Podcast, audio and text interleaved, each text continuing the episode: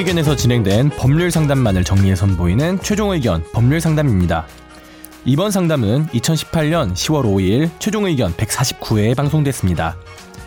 층간소음 규정은 정확히 어떻게 될까요? 몇 데시벨 이상이어야 하고 더 주의해야 할 시간이 있을까요? 이번 최종 의견 법률 상담에서는 층간소음 규정에 대해 다뤄봤습니다.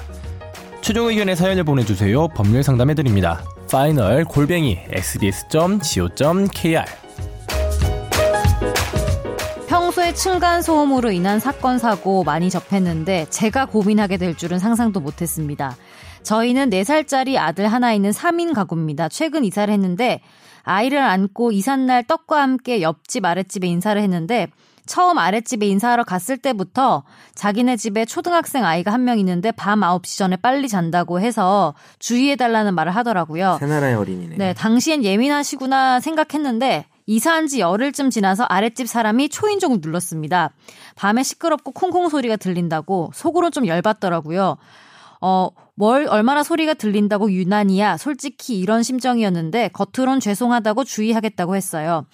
저희 집은 사정상 밤 9시에 아이를 데려오고 아침 7시에 다른 집으로 보내는데 사실상 집에 있는 시간이 10시간밖에 안 됩니다.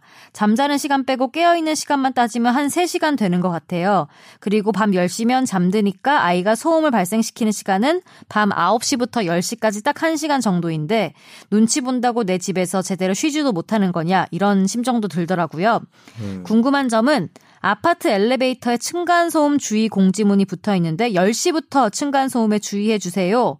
라고 오. 했는데 저희 집 아이도 자니까 그때부터는 조용한데 혹시 법적으로 층간소음을 더 주의해야 하는 시간대가 있는지요? 어, 하나씩 답을 하다 보면 어 시간대가 있어요. 아 그래요? 네, 이 아파트가 어. 잘안 해요. 10시예요, 10시. 그래서 새벽 6시부터 밤 10시까지 하고 아, 새벽 어, 6시부터 밤 10시까지 하고 네. 그 다음에 밤 10시부터 새벽 6시까지 하고 음. 어, 그래서 주간과 야간도 나뉘어서요. 음. 허용되는 데시벨이 달라요.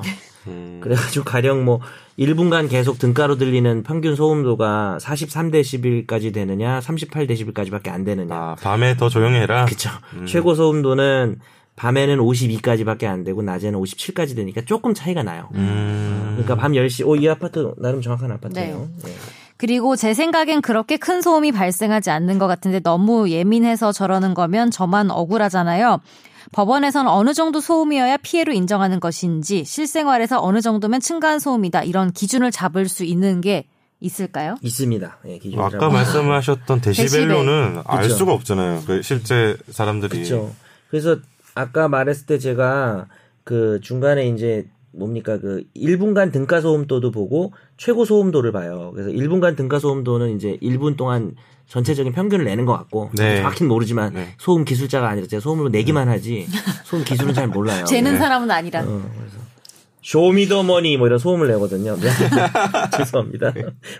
오늘 좀 조급해요. 할일이 없어서 뭔가 내가 네, 설명도 해야 되고 드립도 해야 되고 그냥 네. 드립만 치면 되는데 평상시에 우리 방송 전체가 오늘 회차가 소음이 될 수도 있어요. 그러니까요.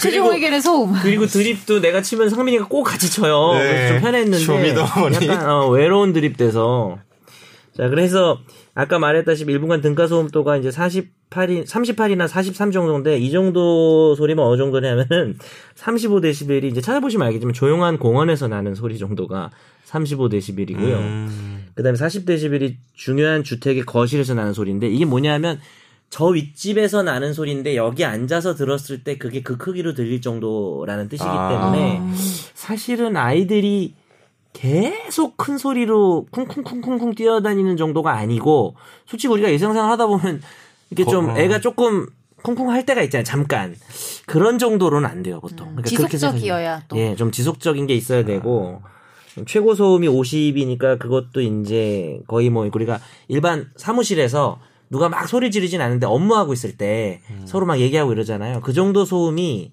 옆에서 듣는 것 같은 정도로 더, 더 생각하기 어렵다. 더 상상이 잘안 아, 되는데. 지금 말하는 모든 소리는 윗집에서 그렇게 그 데시벨로 나는 게 아니라 그 아니죠. 아랫집에서 그쵸. 그 데시벨로 들렸을 때 거지. 측정을 그러니까 아랫집에서. 아. 랫집에 있는데 하도 쿵쿵거리니까 네. 이건 뭐야 여기가 사무실이야? 약간 요런 느낌. 음. 나올 정도 돼야 되는 거라서 저도 뭐 소음 전문가가 아니라서 거듭 말씀드리지만 이 사연 보내신 분은 네. 사실 자기가 어느 정도 소리를 내야지 이게 층간 소음인지는 알 수는 없겠네요. 알 수는 없는데 집마다 다를 거 아니에요. 집마다 예. 다르고 그 뭐 천정에 어떤 천장의 네. 두께나 다를 수 있는데 일반적으로 애가 뭐 정말 둘이서 좀 지속적으로 뛰어다니는 게 애가 그냥 주로 우리 집에서 뛰어다니는 러닝맨이다. 뭐 이런 정도가 아니고서는 중간에 잠깐 쿵쿵거리는 것 정도는 아랫집 분이 지금 예민할 수도 있어요. 그래서 음. 어. 아, 쉽게 말을 못 하겠네요. 네, 아랫집 상황은 어떤지도 모르겠고. 근데 보통 일반적으로 저희 집도 애가 있는데 밤에 애가 좀 쿵쿵거릴 때가 있어요. 그러면은 야 아랫집에서 뭐라 할 것 같으니까 조용히 이렇게 뭐라 혼을 내잖아요. 네. 근데 그래도 또 애가 애다 보니까 말 안 듣고 몇 번 11시 12시에 그럴 때가 있는데 음. 보통 그런 식으로 지금 몇 년째 살고 있는데 누가 와서 항의한 적은 없어요. 그, 근데 그분들도 다 음. 참고 있는 걸까요? 귀찮아서? 무슨 얘기인가요? 제가? 집을 나가신 게 아닐까요? 또 질문이 하나 더 있어요. 네네. 이게 좀 슬픈 질문인데 이게 은근 스트레스가 되다 보니까 아랫집 예민함으로 정신적으로 피해 입은 기분까지 들고 아랫집 상대로 손해배상 청구까지 하고 싶다는 생각이 들어요. 어, 물론 우리 집 소음이 층간 소음이 아니란 전제에서 지금 상황에서 저는 어떻게 대처하는 게 좋을까요? 네, 뭐 그런 소송은 없고요. 어, 그러니까 뭐 근데 층간 소음으로 이제 그 다음 문제로 비화되는 기사들은 많이 있잖아요. 층간 소음 때문에 화가 나서 우퍼 스피커. 어 그런 것도 많이 그거는 차라리 어, 네. 웃기지 칼 들고 올라가서 찌르고 그런 사건도 진짜 있어요. 사건 사고가 많이 났었죠. 예. 그 이상의 어떤 문제로 번지기 전에는 항의하는 것만으로는 우리 쪽에서 그쪽에다 뭘 할 수 있는 건 없고요. 어, 다만 이제 좋은 대처를 물어보셨으니 아까 말한 것처럼 이게 지금 뭐가 있냐면 제가 아주 좋은 대처를 하나 알려드릴게요. 네. 요즘 뭐가 있냐면은 이웃 사이 센터라는 게 있어요.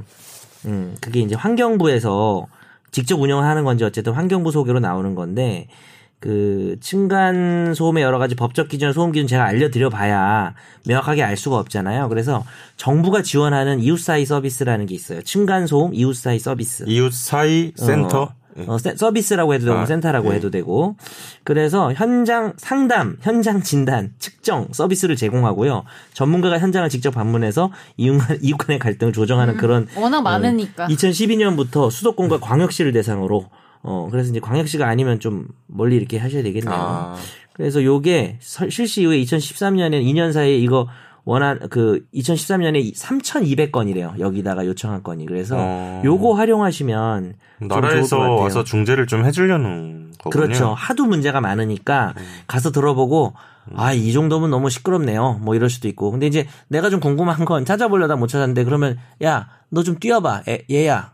뭐 이렇게 하고 재는 건지. 근데 아마 이제 피해자 측에서 신청을 하면 음. 가해자 측이 아니라 피해자가 이제 불러서 이렇게 위에다 얘기 안 한 상태에서 저봐요 지금 한번 재보세요 이렇게 해가지고 하겠죠 아마 이거 만약에 층간소음으로 손해배상 소송 이런 게 가기도 하죠 가기도 하죠. 근데 그, 아 근데 거의 안 가죠. 금액이 너무 싸니까. 입증 책임은 그러면 피해자한테 있는 거죠? 입증 책임 무조건 네. 피해자한테 네. 있어요. 근데 지금 참 이걸 말씀을 네. 드리긴 했는데 지금 이분은, 이분은 피해자로 의심받고 있는 사람이잖아요.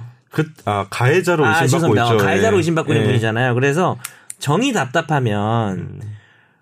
그 불러 그 이, 이쪽에서도 중재를 요청할 수는 있을 것 같아요. 예, 이 나라에서 어, 해줄 것 같네요. 예, 네. 업체 내가 음. 층간소음이 아니다라고. 어. 근데 이제 뭐 이런 문제 있을 것 같아요.